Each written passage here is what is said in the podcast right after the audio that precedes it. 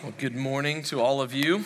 Um, I've got greetings from Cornerstone Church in Ames. I'm one of the pastors there, and it is a privilege to be with all of you guys today. I had the privilege of being the director of Salt Company um, up until last year in Ames. And so, actually, a ton of you guys out here are alumni from there. And so, it's good to be up here with you. I was comparing Minneapolis to Ames, Iowa. And really, honestly, it's almost exactly the same, minus like you have like 2 million more people, and absolutely everything is better here. But other than that, Ames and Minneapolis are almost an exact replica. So if you've been to the one, it's like you've been to the other. Um, and, and I mean, it's cool to be with you guys. Our church does not have a chandelier. And so I feel like, man, that is pretty big time. And so, yeah, it just makes me feel right at home.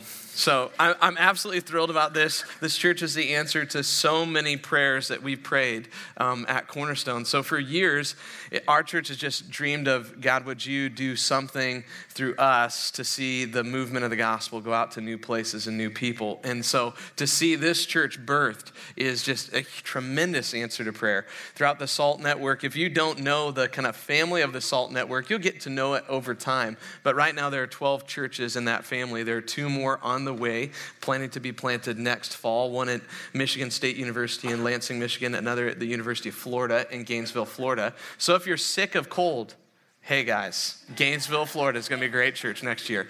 So we're really just thrilled by what God is doing there. And so just all of that is driven not by a need to be big, but we, we believe honestly that small dreams for a great God dishonor him. And so we're asking God to do something incredible, and we're seeing God even begin to do that right now. This fall, on our kickoff weekends for salt companies across the Midwest, we had just shy of 6,000 students out at salt company kickoffs. And that same weekend in our churches, we had just shy of 11,000. So that just, I just want you to know you're part of something way bigger than you. That's pretty cool. So, it's a huge privilege to see that. It honestly reminds me what we're beginning to see here of the sort of movement of God that we read in the book of Acts. I mean, you read about God is doing things by his Spirit, and people are coming to faith in Christ. They're declaring that faith in Jesus, and there's this movement of the church beginning to take over the Greco Roman world. That's what we read about in Acts, and just seeing a little taste of that in our day. What an incredible privilege. So, if you have a Bible, I actually want to open up the book of Acts with you. I'm going to be in Acts chapter 3 today, continuing on in your series going through the book of Acts. And so in Acts chapter 3, we're going to look at what is like one of my absolute favorite stories in all of the Bible. And so I just want to dig into it. What we're going to do is we're going to walk through the whole chapter together, but I just want to read it all so we have a frame of reference to where we're going. And then we'll dive in together at breaking this down. So, Acts chapter 3, I'm going to start in verse 1. Now, Peter and John were going up to the temple for the time of prayer at 3 in the afternoon. A man who was lame from birth was being carried there. He was placed each day at the temple gate called Beautiful so that he could beg from those entering the temple. When he saw Peter and John about to enter the temple, he asked for money. Peter, along with John, looked straight at him and said, Look at us. So he turned to them, expecting to get something from them. But Peter said, I don't have silver or gold, but what I do have, I give you. In the name of Jesus Christ of Nazareth, get up and walk. Then, taking him by the right hand, he raised him up and at once his feet and ankles became strong. So he jumped up and started to walk. And he entered the temple with them, walking, leaping, and praising God. And all the people saw him walking and praising God, and they recognized that he was the one who used to sit and beg at the beautiful gate of the temple. So they were filled with awe and astonishment at what had happened to him. While he was holding on to Peter and John, all the temple, all the people, utterly astonished, ran toward them in what is called Solomon's colonnade and when Peter saw this, he addressed the people, fellow Israelites, why are you amazed at this? Which is pausing here. That has to be the silliest thing I have ever read in the Bible. Fellow Israelites, why are you amazed at the lame man leaping and walking? Is that not self explanatory? We're amazed because the lame guy is leaping and walking. Whatever, okay. Why do you stare at us as though we made him walk by our own power or godliness? The God of Abraham, Isaac, and Jacob the God of our ancestors, has glorified his servant Jesus, whom you handed over and denied before Pilate, though he had decided to release him. You denied the holy and righteous one and asked to have a murderer released to you. You killed the source of life, whom God raised from the dead. We are witnesses of this. By faith in his name, his name has made this man strong, whom you see and know. So the faith that comes through Jesus has given him this perfect health in front of all of you. And now, brothers and sisters, I know that you acted in ignorance, just as your leaders also did. In this way, God fulfilled what he had predicted through all the prophets that his Messiah would suffer.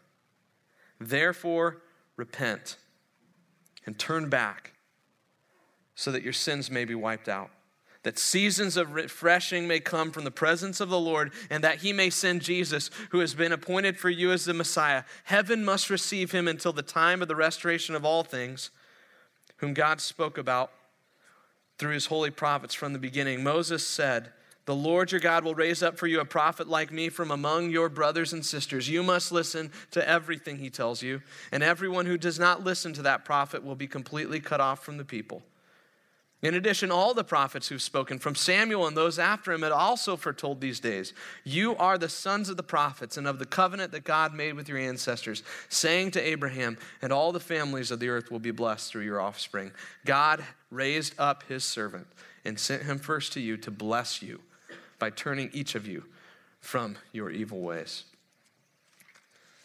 Acts chapter 3, it's an incredible miracle. And where we're going to go today, I'm just going to break this down three ways. So if you need a roadmap to take notes, here's the way we go.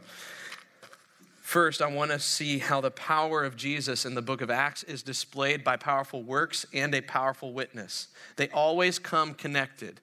You never see just an amazing miracle because the disciples are not like fortune telling mythological magicians. No, they, are working miracles by the power of Jesus so that they can witness what? Words to the power of Jesus. Powerful works and powerful witness. Second, we'll see the sermon that he preached in Acts chapter 3 gives us four pieces of evidence that demands a verdict for who we say Jesus is. And then, third, we'll look at who the sermon's hearers were. These people were biblically literate they knew the Bible and spiritually dead. It's totally possible to understand with your mind the message of this book and have no idea the power of the person of Christ. So, First off, the power of Jesus displayed in powerful works and a powerful witness. Okay, so what happens in this story is like what happens in the book of Acts all over the place. There's a sort of incredible miracle that happens. Someone is healed, someone is raised up, and it is followed by a powerful sermon. Okay, so in the book of Acts, if they had a worship service, they don't have a band up here. It's like, hey, this dude is uh, not able to walk. Let's heal him, and then I would be preaching. At which point, you are pretty stunned. I mean, the band was good, but the healing, that's a little stronger. And so in Acts 2, we see this. That Acts 2, there's miraculous tongues that fall on Peter, and he preaches, and everyone hears in their own language. There's an incredible, powerful work. And then Peter explains what happens. He says, Hey, what happened here?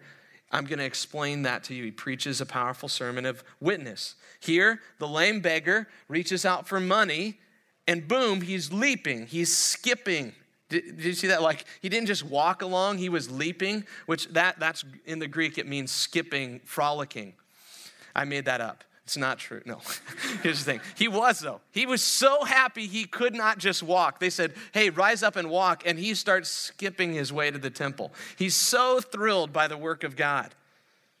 He, I mean, imagine being the beggar, right, in this story. He, he says, Hey, guys, could I have some silver and gold? They turn to him, and their first words are, We don't have any money. At which point he's like, Man, that stinks. Because that he's not asking you to be healed, he's asking for a couple bucks. So they, they silver and gold, we have none. Which, by the way, there's a lot of college students here. This is one of my favorite stories that has nothing to do with the text of Scripture. I'm just going to share it with you. Um, a friend of mine's a pastor of a church in North Carolina. It's that that church started a lot like this, okay? And this was a church where they were actually pretty old school. They passed offering plates along right? And when this church was just starting, it was like a whole bunch of college students and then a few community people. And they would pass the plates trying to get enough money to fund the church, right? And so the plates went along, and one week they received a sausage croissant from Burger King in one of the offering plates with a note tacked to it Silver and gold have I none, but what I have I give to you. and it was from one of the college students. I'm not saying you do that, students, okay? That's, we're not about that, all right? I just love the story. It has nothing to do with the text of scripture, but I love the story.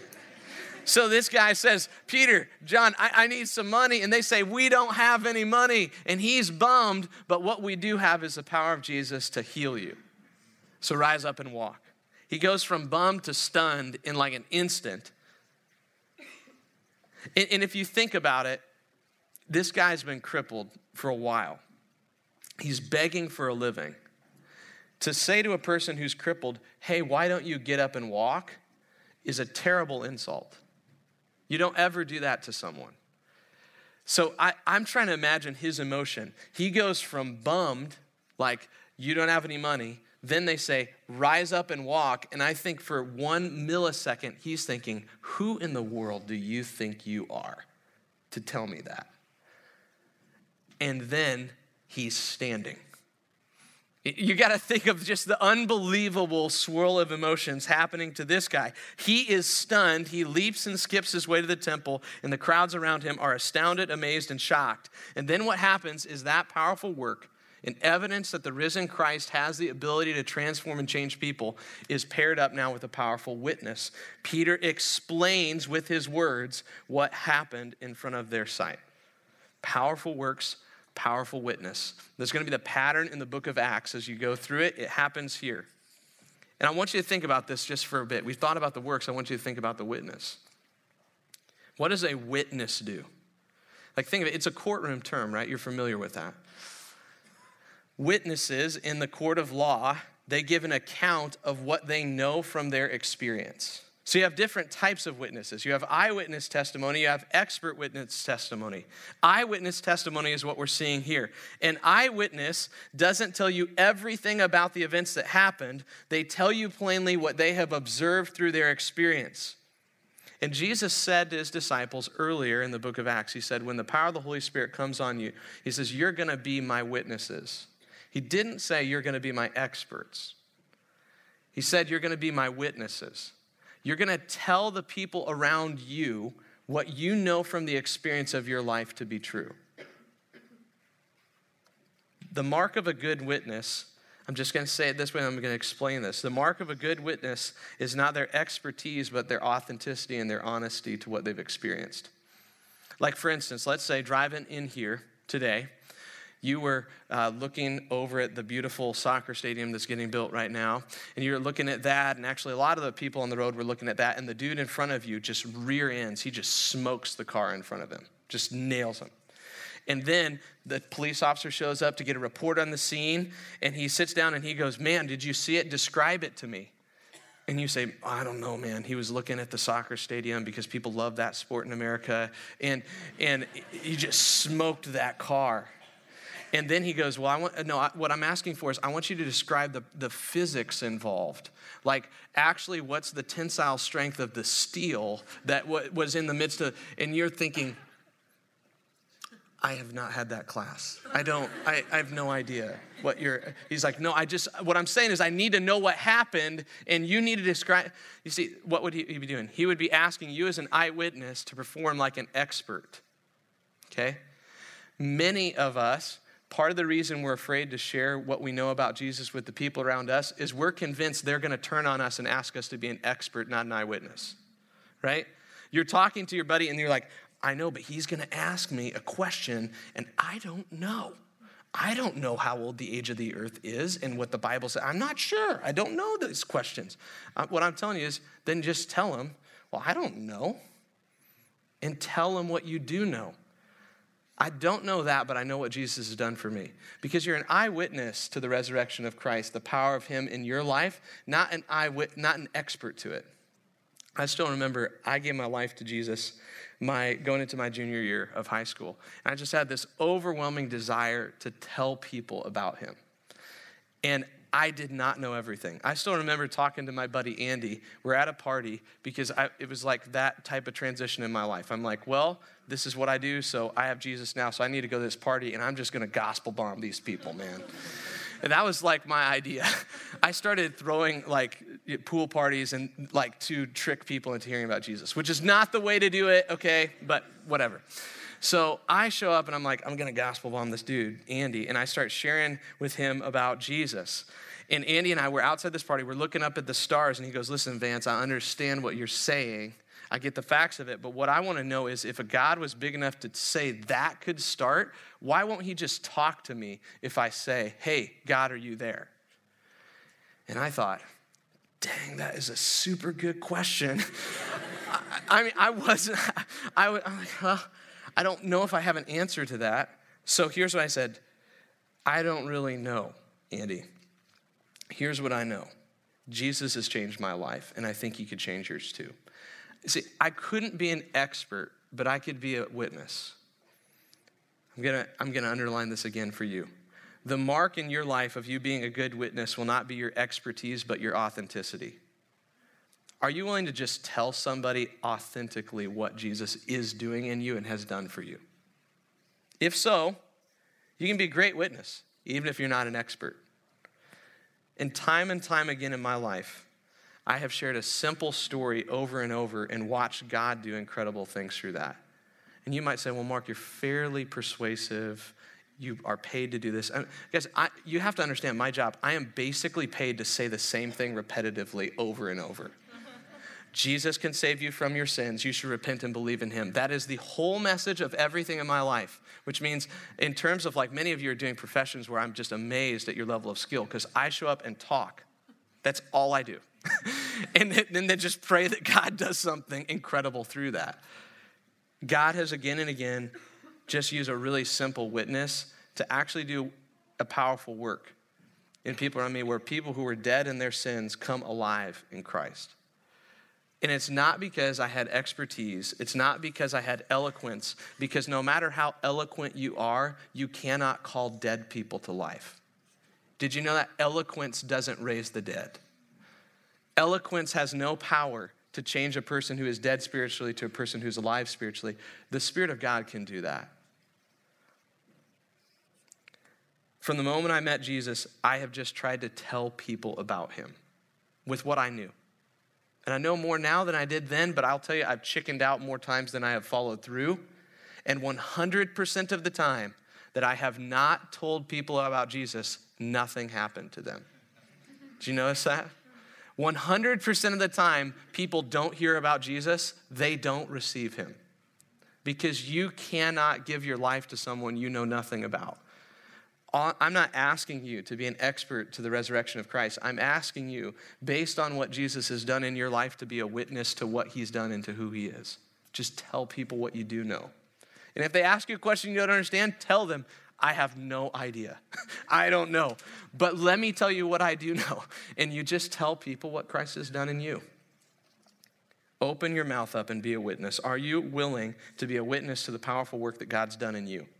You don't need to see a guy raised up who is lame because you've been raised from dead in your sins to alive in Christ. So tell people about that powerful miracle. That's what it means to be a witness. And when he spoke up, what did he say? Okay, so we've seen the powerful works, powerful witness. Now we're going to look at the sermon in the sermon, I'm going to call this, in the sermon in chapter three, evidence about Jesus that demands a verdict. And I'm going to point out four things that Peter shares in his sermon about Jesus, okay? Four brief evidences about the person of Jesus that you have to think through. Here's the first one. The first evidence is the content of the preaching is that Jesus is the fulfillment of the Old Testament. Okay, that's the first evidence. You're going to note this all through the book of Acts. The first evidence is the content of the preaching. Jesus is the fulfillment of the Old Testament. What that means is when Peter and the guys in the book of Acts preach, they quote all the time from the Old Testament scriptures. And did you notice? He's going to say things like, This is what God said he would do. God, the prophets said that the Messiah had to suffer. They're saying Jesus is not something new. He is connected to a much older story. He's the fulfillment of everything that God spoke. All that God had been doing in the Old Testament through Israel's history, through the prophets, Jesus is the king that the Old Testament promised. He's the suffering servant that Isaiah spoke of. Jesus is not a new story, he's part of the story of Abraham, Isaac, and Jacob. And so these guys connect the story of Jesus to the story of the Bible. It's very important because it means that Christianity is not just something new, a blip on the radar out of nowhere. It's the fulfillment of what God had been doing. Okay, second evidence for Christ. I want you to consider where they're preaching, the location of Peter preaching. Peter is preaching, where does he share it? He's preaching in Jerusalem. Okay, so here's why this is significant. Where was Jesus crucified? Where was he put to death? Jerusalem, okay? You're not experts, but you can still talk back at that point because it's fairly obvious what I'm asking for. Okay, so he was crucified in the town where Peter's preaching. Okay, so again, you gotta just get yourself back there historically. He's in Jerusalem and he's saying, Guys, you remember the dude who was killed right over there. He's alive. I saw him. God raised him up. The guy who was killed there is alive. Okay. If if Peter is lying, the movement of Christianity should have ended that day because, based on the location of the speech, people in the crowd could have gone, um, I do not believe you. Let's go find the body. They, because it's the same town. And you can't make up a lie about a dead person alive again in the town where he's supposedly buried. Okay, for instance, I was looking up facts about Minneapolis. You know, Charles Schulz, the creator of Peanuts, he was like from Minneapolis famous dude from Minneapolis. Let's say I show up in the middle of Minneapolis and I say, guys, I don't know if you know this, but the dude who created the Peanuts cartoon, Charles M. Schulz, he's alive and he lives in my basement. He's straight up alive. And I say that's in Minneapolis. And by the way, I've started writing songs about him and we're like worshiping him as God and stuff like that. Um, if I say that, people are gonna look at me and go, uh, no, no, no, no, no. I know where the dude's buried. It's right over here. Let's just go look at it.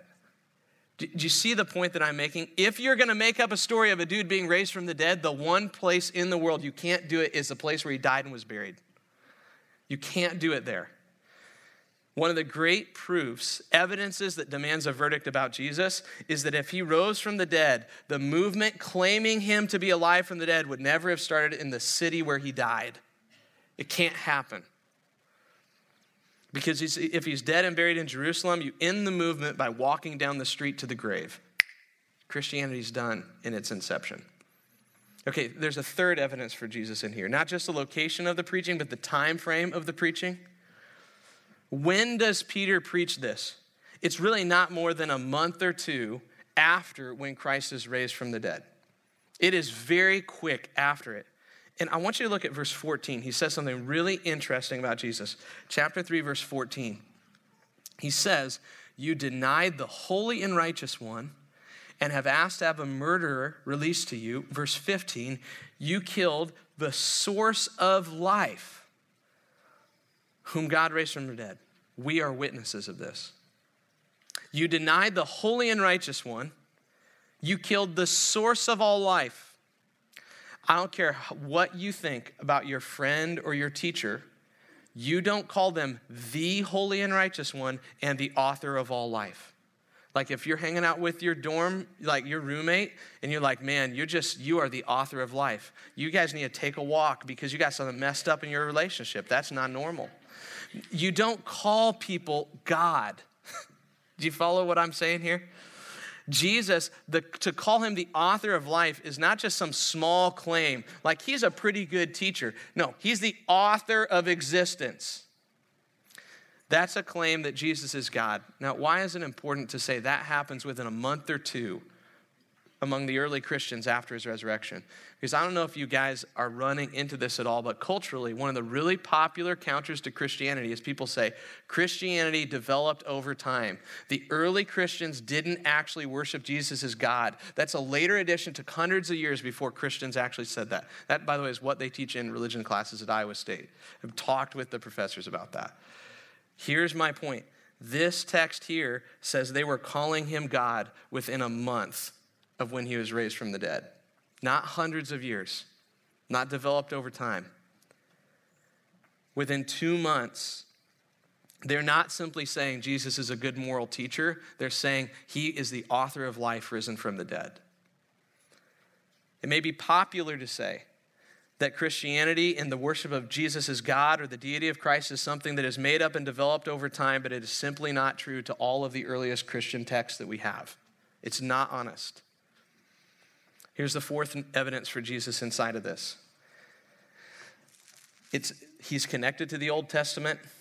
It's preached in Jerusalem. It's done so in an incredibly early time frame. And then the fourth thing is the end of his preaching. I want you to see verse 21 again. He says, Heaven will receive him until the time of the restoration of all things which God spoke about through his holy prophets from the beginning. The fourth note of Peter's preaching is the end of it is to say the end of the age is here and one day Jesus will return. The restoration of all things is going to occur through him. So I just I'm going to outline the preaching that Peter just gave. This is the common apostolic preaching in the early church.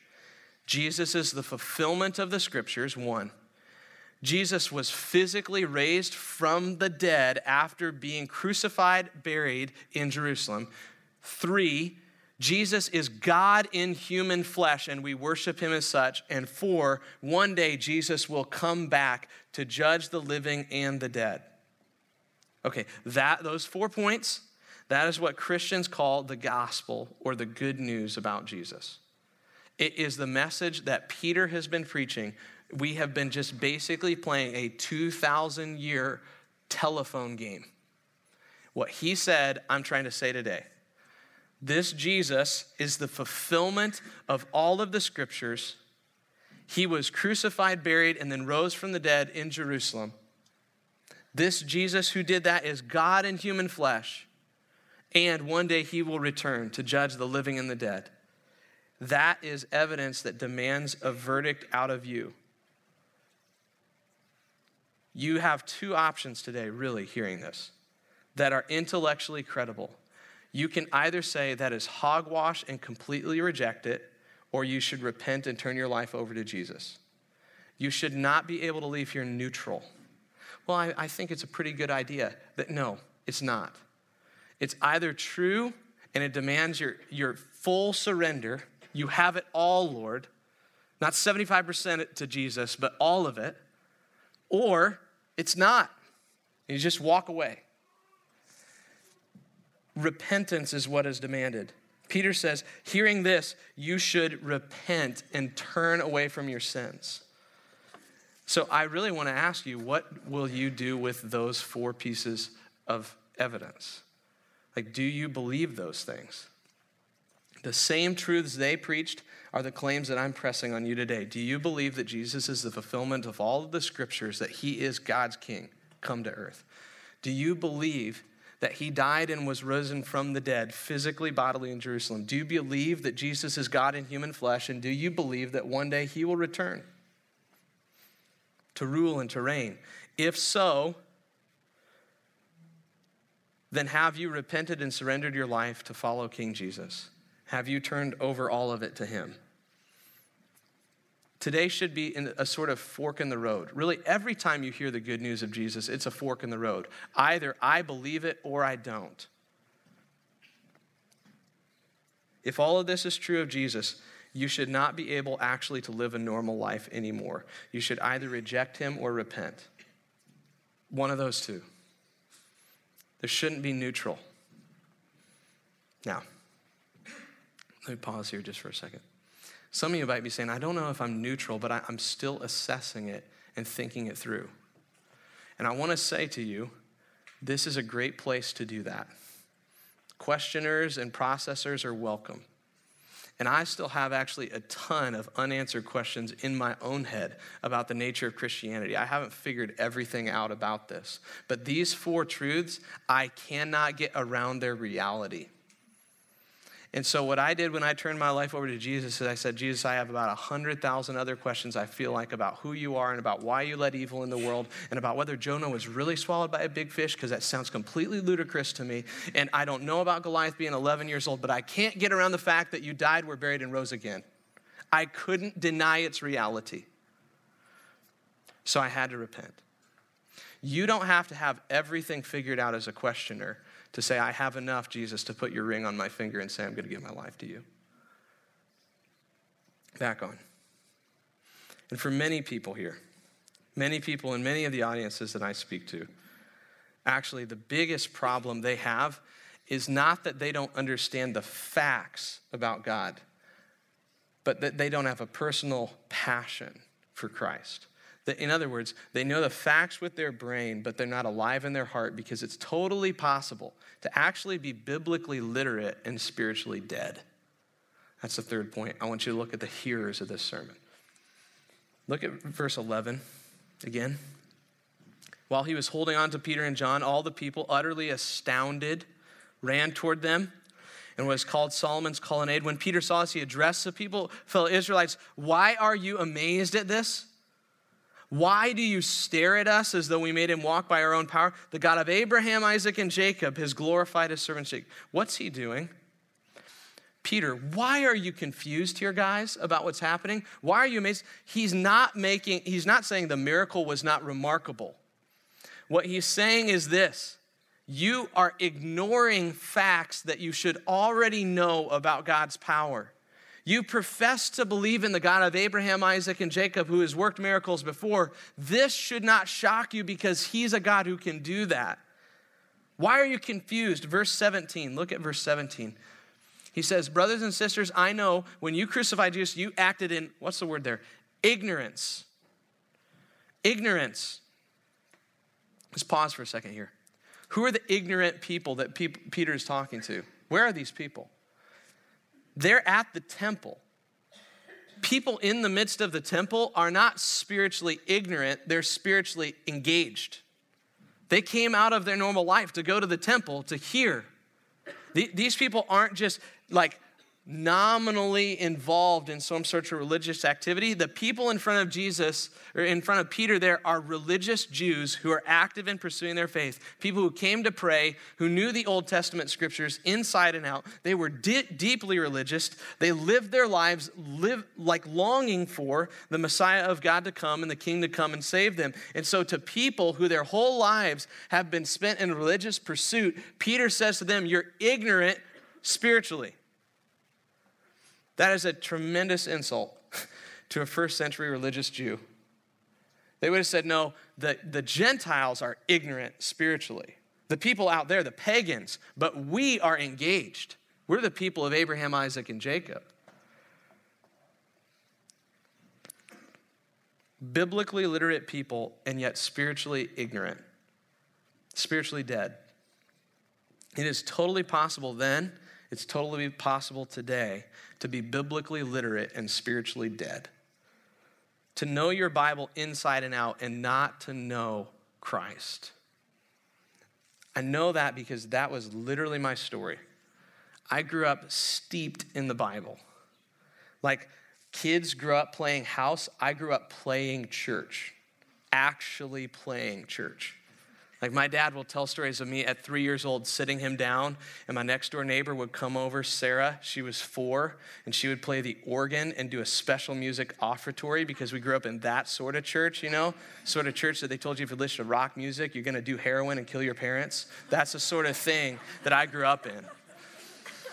And, and so I, I grew up, I mean, really conservative. I mean, I would thunder at three and just yell at my dad, You, sir, need to be saved. You're going to hell which at three, I mean, that's pretty intense.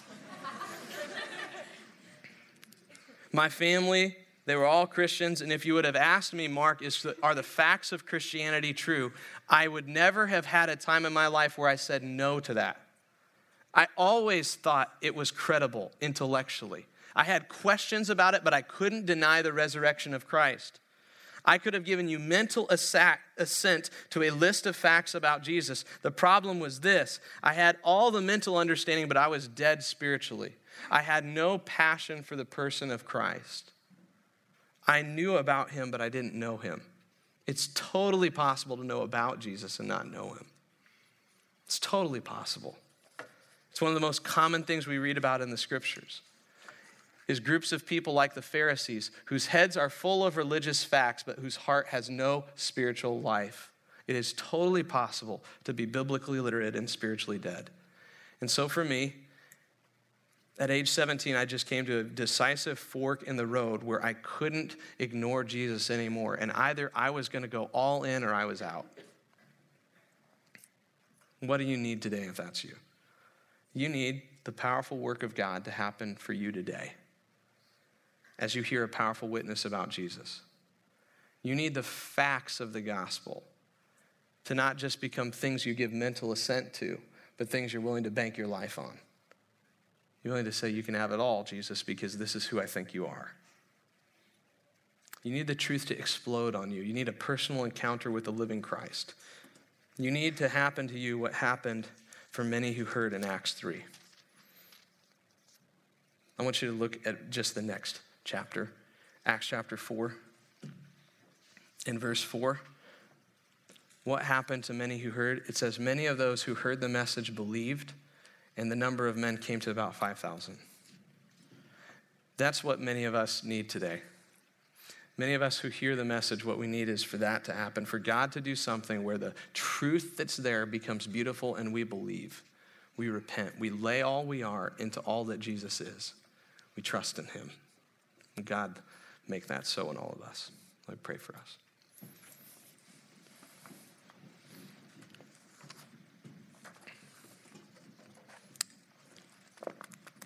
Jesus, I first want to just pause and say thank you for Salt City Church, for the answer it is to so many prayers that I have prayed.